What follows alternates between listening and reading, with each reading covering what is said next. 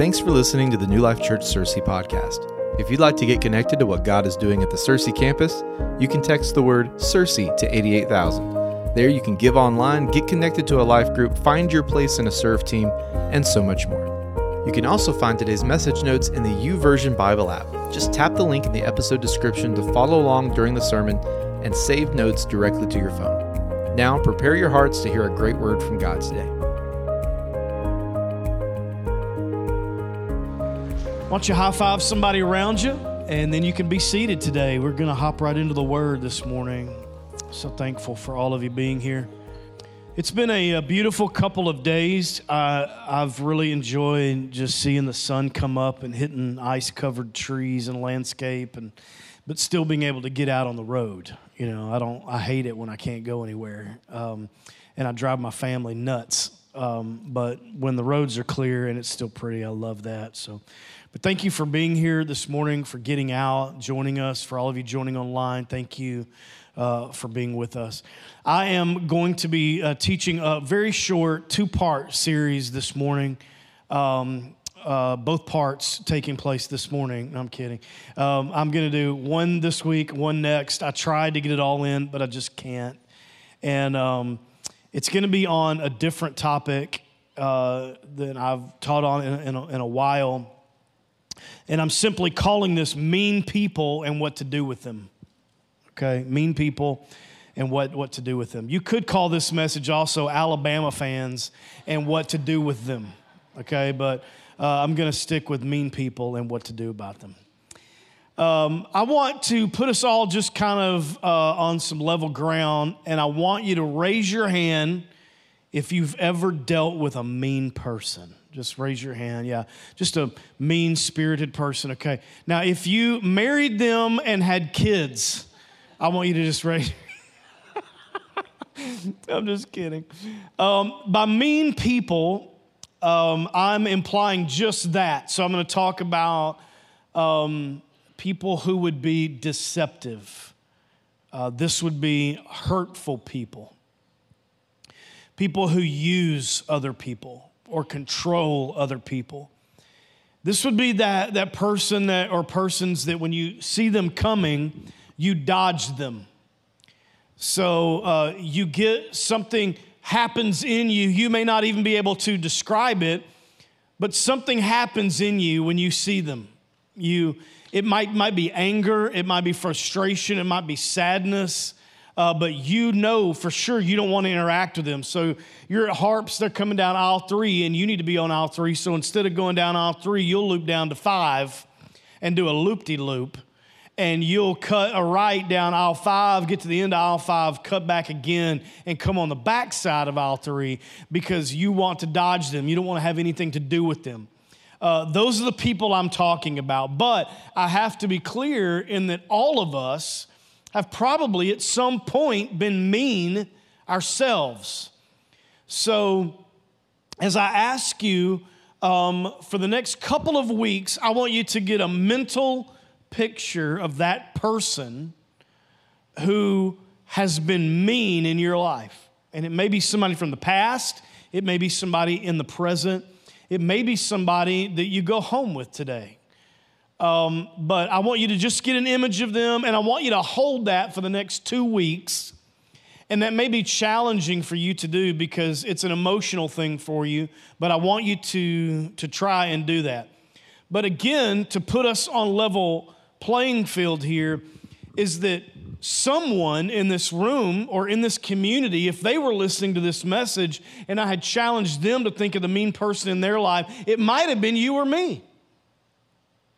They might have said, you know, Kevin said this to me one time, or, um, you know, it hurt, hurt my feelings, or, you know, we don't go there anymore because Kevin did this or that, he was mean. Um, it might be about you. Somewhere in the world might be an ex spouse, ex friend, ex boss, um, ex place that you don't want to be with anymore. And you will dodge them because, in your interpretation of them, they are mean. So I, am not going to discount that any of us have the potential to be, be mean. I'm not going to make this little two part series in us versus the mean people. But I am going to focus on how to respond and react to mean people in our lives. And the reason I think this is important is because if we don't have a plan for mean people, a few things happen.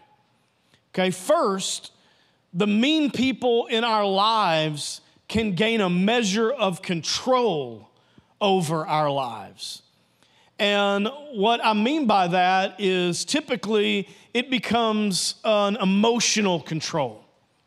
You think of them and then you feel a certain way and you don't like the way you feel when you think of them.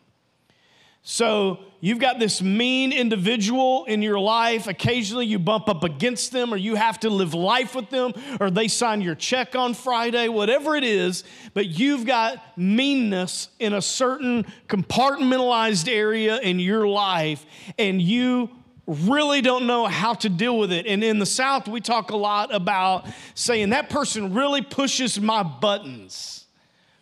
What that means is I was fine and great until they showed up, until I came across them, until I saw them today at whatever restaurant or whatever store. But if we don't have a plan, we continue to give people control over our lives. The second part of that, and the reason that we need a plan, is because without one, when we are caught off guard by mean people, we have a tendency to react to them. And we respond with the same measure of meanness that we've been given. So, because someone was mean to us, we rise up and we give back to them with the same measure that they were giving to us, and sometimes more.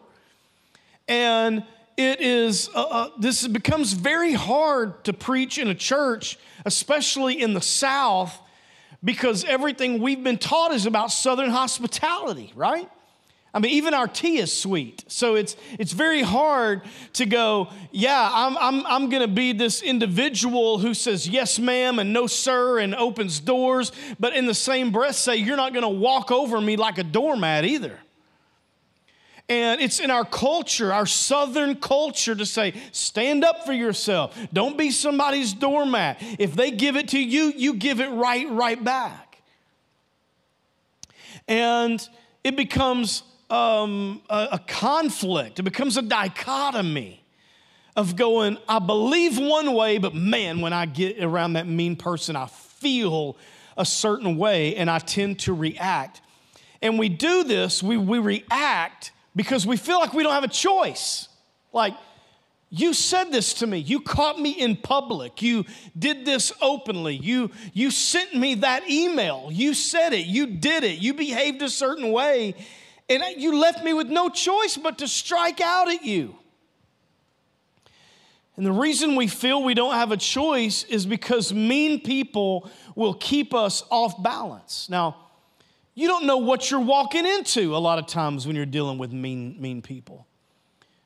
Robbie will joke with me sometimes about this and, and, and, and sometimes get on to me about it. But there are some times, and maybe it's the way I was raised, maybe it's the, the stereotypical masculinity. I don't know what it is, but if, if sometimes when people catch me off guard, I will just say back to them, What did you just say?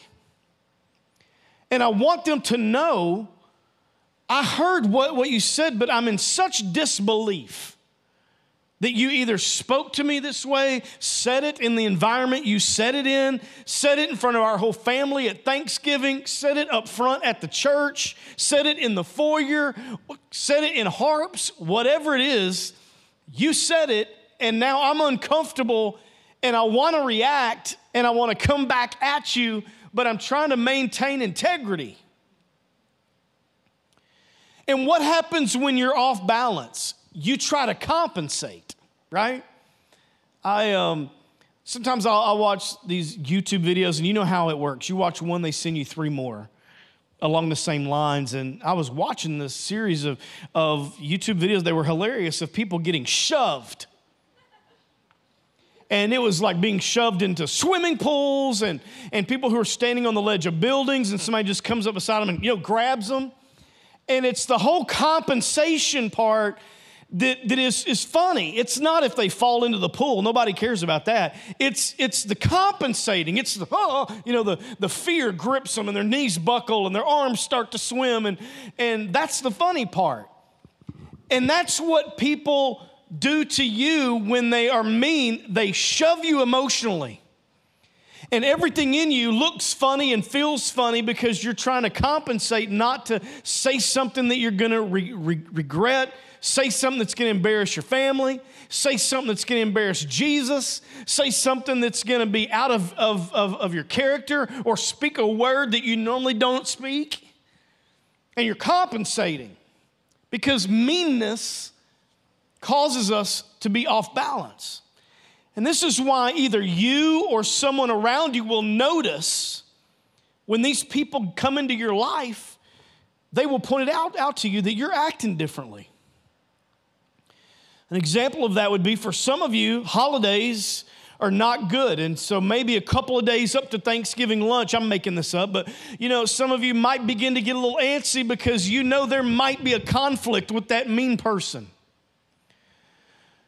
Or maybe on, on a Sunday, you can't even come into this place and give an hour of sacredness and, and back, back to God and really consecrate it because you're already thinking about who you're going to see tomorrow at, at your job and it robs you of something spiritually. And so you're spending your life compensating, trying, you know, feeling like, like, like you're shoved, but you got to keep it together. And you really want to react, you want to blow up. You want to keep a list of snarky comments in your pocket so that you can just let them fly. But it's very, very difficult because we are compensating emotionally, and sometimes that ends up compensating with behavior, and sometimes it means we have to compensate spiritually. Because everything in our nature wants to react and say what I want to say and do what I want to do to that person. I've shared this with you a few times, but I've had some tough ministry placement in my, my, my past. I've worked for some very tough people. And one of those circumstances, I was a thousand miles away. It was a hard move, no connection, no friend. I didn't know this pastor, he didn't know me. We tried to just make a connection, try to make it fast. And, and what happened was what, what we call a cold hire, meaning that uh, we didn't take that church because we knew the people or the pastor or a friend of a friend. It was just cold. He just, he needed somebody. I was ready to go do something. And so um, we, by chance, made a connection, and I ended up there. Immediately, it went really bad. Like I knew this wasn't a good connection. I loved the people, but I was really struggling with him and the staff, and I, I wasn't I wasn't connected at all. I found myself isolating quickly, uh, pulling back, making excuses not not to go to meetings, and and so on. And uh, the work days were were brutal on you. The passive aggressiveness was amazing. Just uh, loads of emails with unattainable goals that had to be achieved within unrealistic time frames. Uh, the big asks of us. We, we, were up all hours of the night trying to fulfill things, uh, embarrassing things on the weekends uh, he would have me come forward on, on, a Sunday, and it was a large church. He would have me come forward and he would make, make fun of me. He would have me like break dance in front of, of the church, and he would have me do all these antics and stuff that just made, made me look silly. And he would say, You better do it, or I, I won't sign, sign your check this weekend. He would say that in front of the whole church. It was just embarrassing to me. And it wasn't working. And after 90 days, I came home uh, for Christmas, and we stayed with Robbie's parents over that, that holiday. And the whole holiday, we were just antsy that we even had to go back. And we sat up all night thinking and talking, you know, we got to go back. We've only been there 90 days. This is just an awful thing. And, and so we did. We went back and we endured it and we endured it until we couldn't endure it anymore. And one night I felt myself turning And I was thinking of ways to, you know, I was always taught do not mess with the ministry, walk away, don't do anything that would, that would hurt the, the church. And so I'm thinking, I just got to get out of here. And, and I'm calling my friends saying, What do I do? And I'm calling pastors that I've been with before saying, What do I do? And I'm trying to gather all this stuff. And one night I'm laying in bed and I realize it's like two or three o'clock in the morning and I'm thinking, and suddenly my thoughts turn to things that I could do to him. Not, not like hurt him physically, but hurt him uh, emotionally, hurt his leadership, hurt his reputation, how I could start a fire over here that would be hard for him to handle.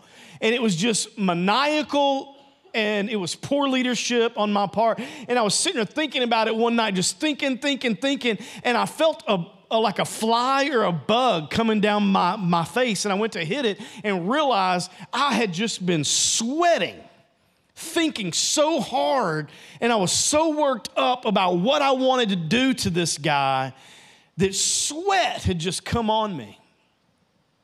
And I realized in that moment that I had, in some weird way, his meanness to me was making me more like him than like Christ, who I was trying to represent. And it's not just like, hey, I want to be a good follower of Jesus. It was, I was in the ministry with this person.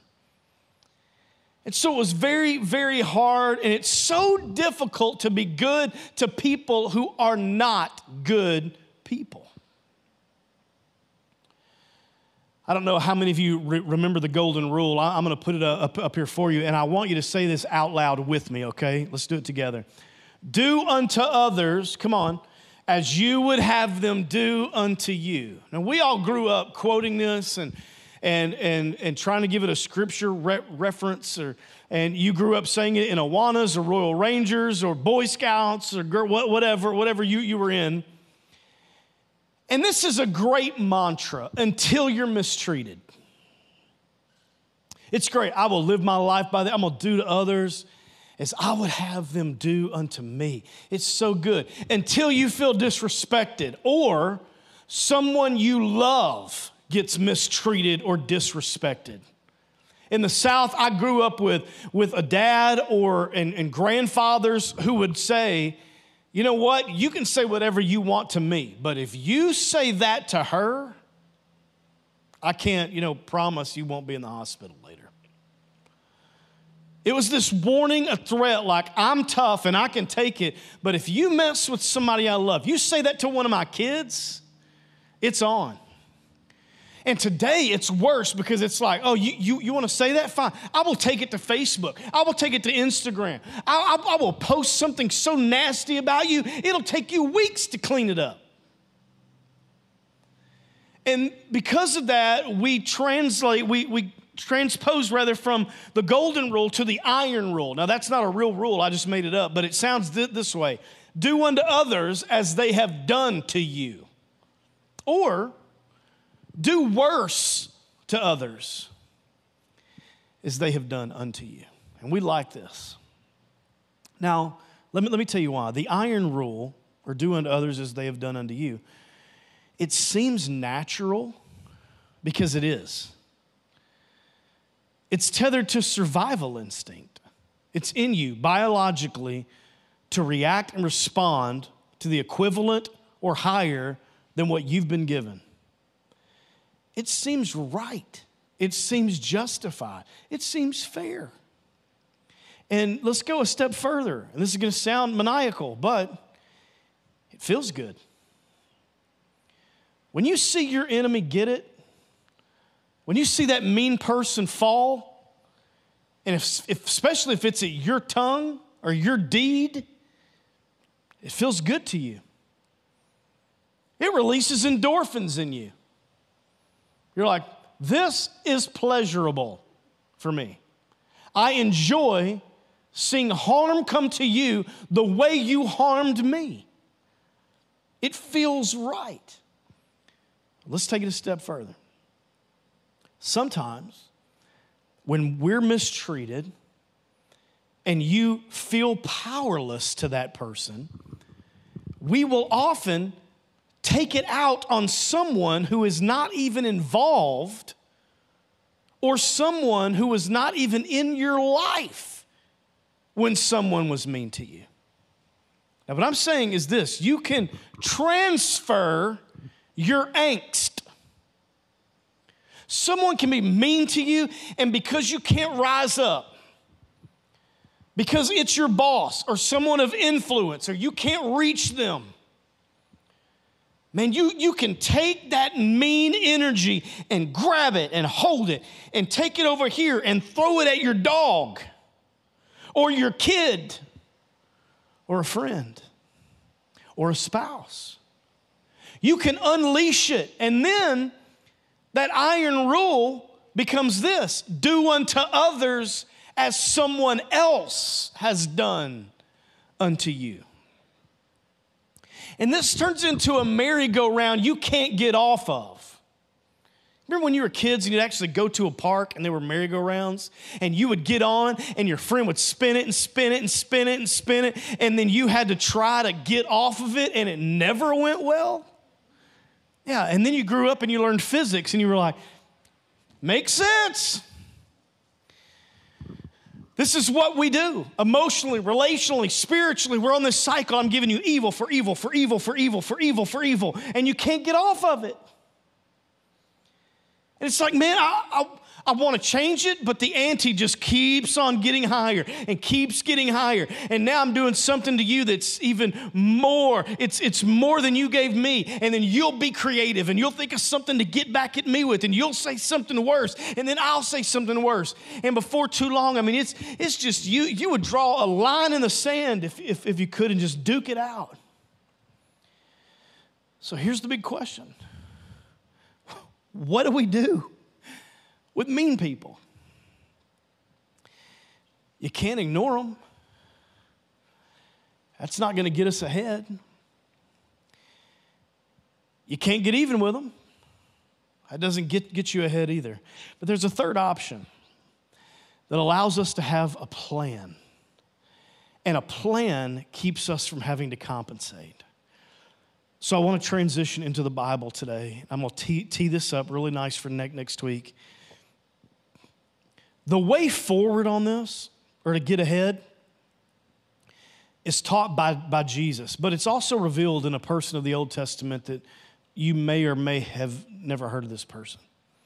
This individual is intertwined into the story of David, not, not the story of King David or shepherd boy David, which we all know, but fugitive David. David on the, on the run. David scared. David who Saul wants to kill. David who's killed a giant and he's been anointed, but now he lives in fields and caves and he's on, on the run. That, that David is where this story comes out.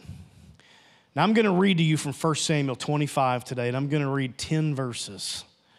But I'm going to go through them quickly, and I just want you to absorb this story. I'm going to bring out just a couple things. 1 Samuel 25, verse 2. A certain man in Maon who had property there at Carmel was wealthy. He had a thousand goats and 3,000 sheep Keep in mind, this is ancient writing, so this would have been a big deal. Okay, now when we read it in modern times, it sounds funny. Like, what does that even mean for me? Okay, um, so read, read that with he had a garage with a lot of cars in it. His name was Nabal, and his wife's name was Abigail, and she was intelligent and beautiful, but her husband was short tempered and mean in his dealings. And while David was in the wilderness, he heard that Nabal was shearing sheep. So he sent 10 young men and said to him, Go up to Nabal at Carmel and greet him in my name. Okay? So David is saying, I know who I am. I know I've killed a giant. I know I'm famous. People have sung about me in, in, in the streets. Saul has publicized this thing. People are going to know me. Tell him you're coming in my name. I'm a big deal and say to him, Long life to you, good health to you in your house, good health to all that is yours. Okay, again, an ancient greeting of prosperity and health. Verse 7.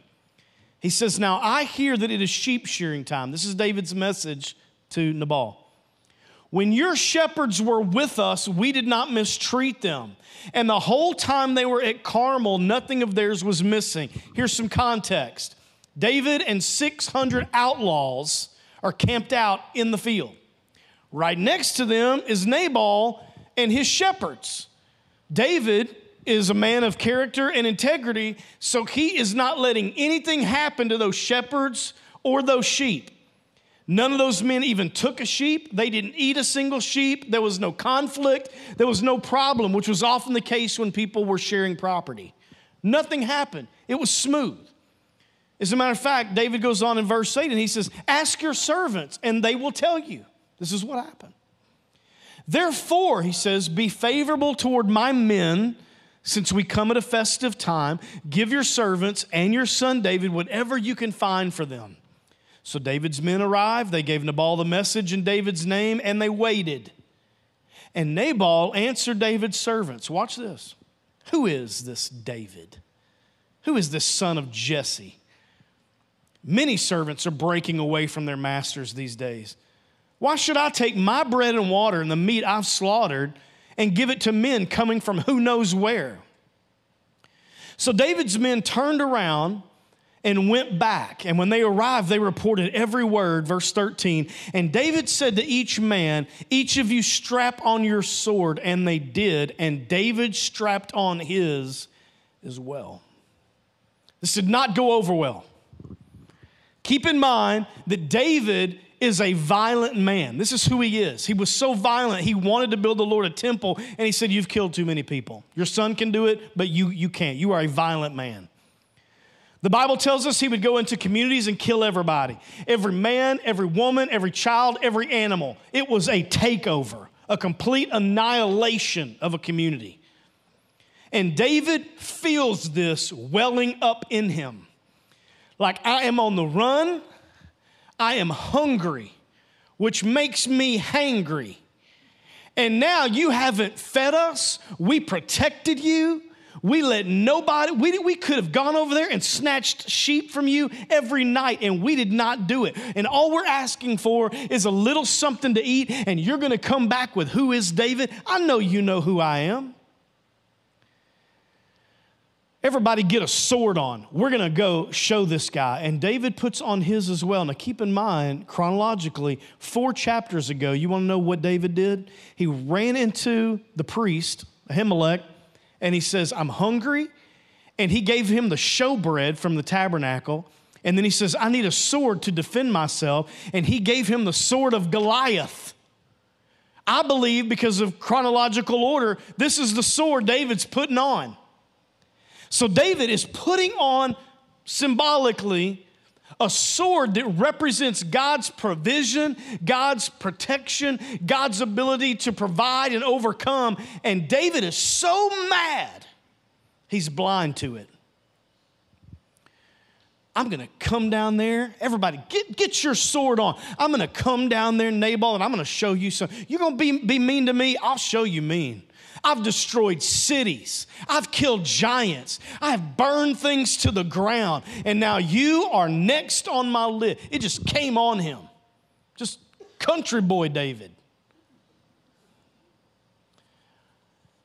And David redirects his anger that he is feeling from the pressure of Saul and his wife and these men and hunger and God and his character and his violent personality, all of these things are conflicted in him. And in 1 Samuel 25, chapter 13, it says 400 men went with him. This was going to be a slaughter. You've heard it said that hurt people hurt people. But in this case, hunted people hunt people. David's quoted a few verses later, and he's talking about the, the situation. He says, It's been useless. All my watching over this guy's property in the wilderness so that nothing of his was missing, he's paid me back evil for good. And watch, watch what he says here. May God deal with David ever so severely if by morning I leave alive one male who belongs to him. He's going to kill them all.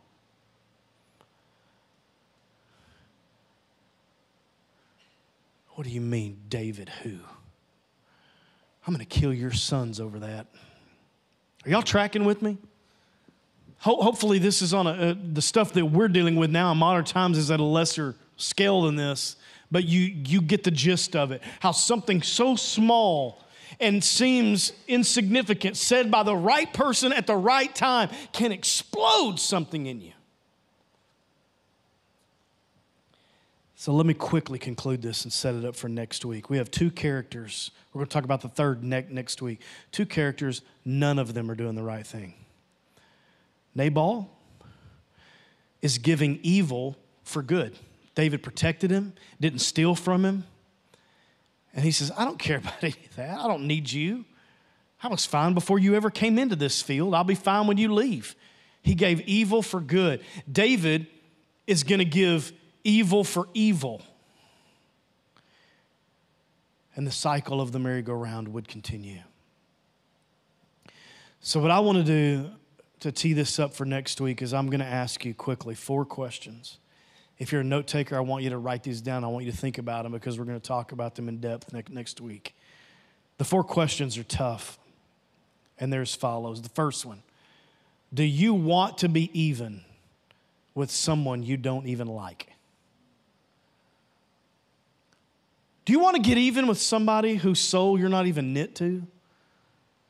Do you want to get even with somebody that you would not even invite back to your dinner table? Why would we want to get even with somebody we don't even want to have coffee with? When the truth is, God is protecting you and helping you, and He has held some people at bay, He has cut some people out of your life for a reason. Want to get even with those people. I don't even like them.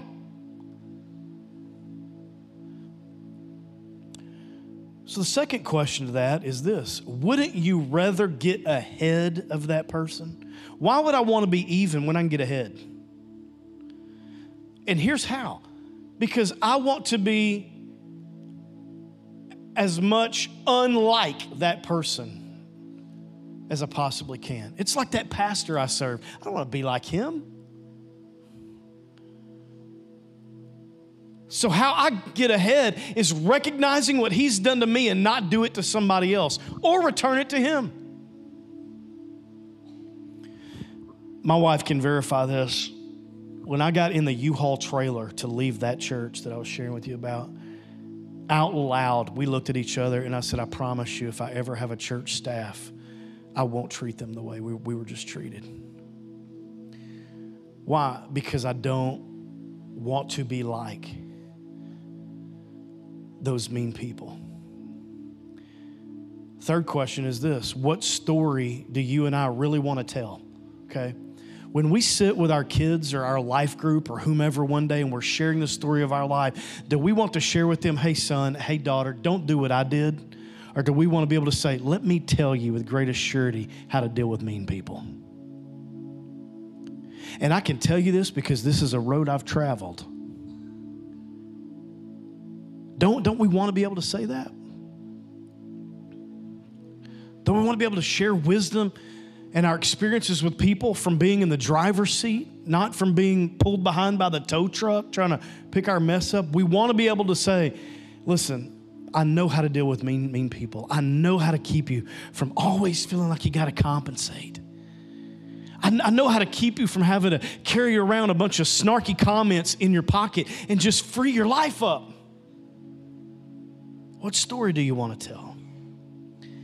And fourth, and I'm going to end, end with this today. And th- this is hard, okay? This is the hardest one. But we're, we're going to talk about this ne- next week.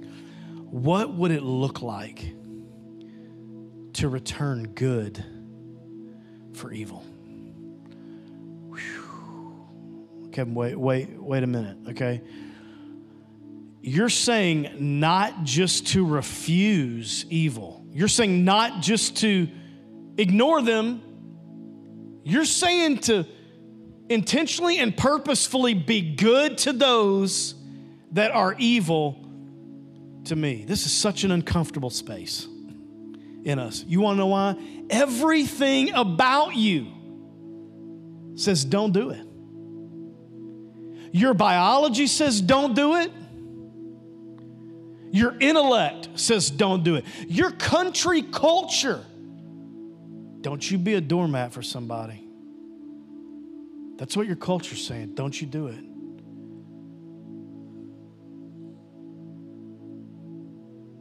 And so it's hard to think about. I'm not going to think and spend my intellect on how I can be mean to you, but how I could bless you and how that honors my life and leaves a legacy in my life. Here's why the only people who can do that are people who are full of the Holy Spirit following Jesus. Any other reason, you, you can't make one up because it's not in you. It hasn't been taught to you. The culture is, is against it. Your body is against it. Your mind is against it. Your emotions are against it. Everything in you, your whole existence is against this unless you are operating by the Holy Spirit. Only goodness can come out of you and be poured onto a mean person when you're full of the Spirit. So, this is what Jesus says He says, I want you to be good to people who mistreat you. Man, you know what that makes me want to say? Are you serious right now, Lord? Are you serious right now? Like, I like it when you talk about heaven or prosperity or forgiving me. I love that. But when you want me to be good to somebody, who mistreats me or my wife or my kid? Hmm. I don't know. But this is what stops the cycle and frees you. This is what allows you and I, watch, to be remarkable people. This is what allows somebody to look at you and go, How in the world are they doing that? full of the Spirit, following Jesus, doing what He says. I'm not asking you to like it, but I'm asking you to do it because Jesus did. Be good to those who mistreat you. I'm going to pick up there next week, but I want you to bow your heads with me really quick today.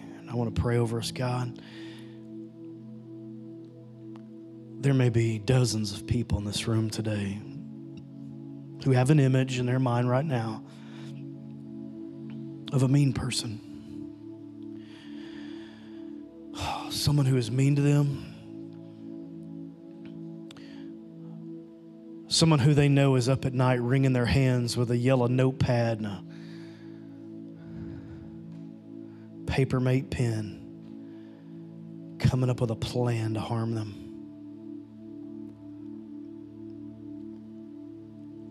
But Lord, today, I'm going to do what is completely uncomfortable.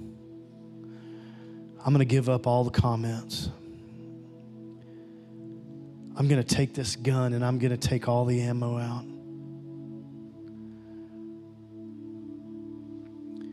I'm going to delete the post that I was preparing to put on there.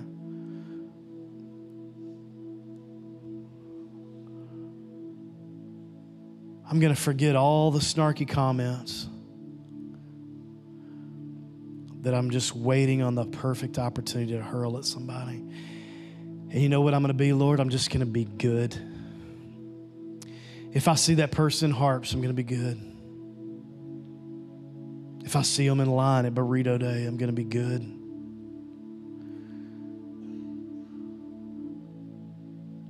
When I see them at an intersection or at a ball game, I'm going to be good. Because that's what you want me to do. And in so doing, somewhere in the future, somewhere in my life, you are going to bless my socks off because I'm obeying you. It may not be the karma that I want, it may not be the embarrassment that I want to cause them. But I know your reward is aimed toward me. So I pray you free every person in here today from their mean person. Open their hands. That wall they're building around their heart today, Lord, would you just tear it down? We just come in, just tear that down. We want to be good. In Jesus' name we pray.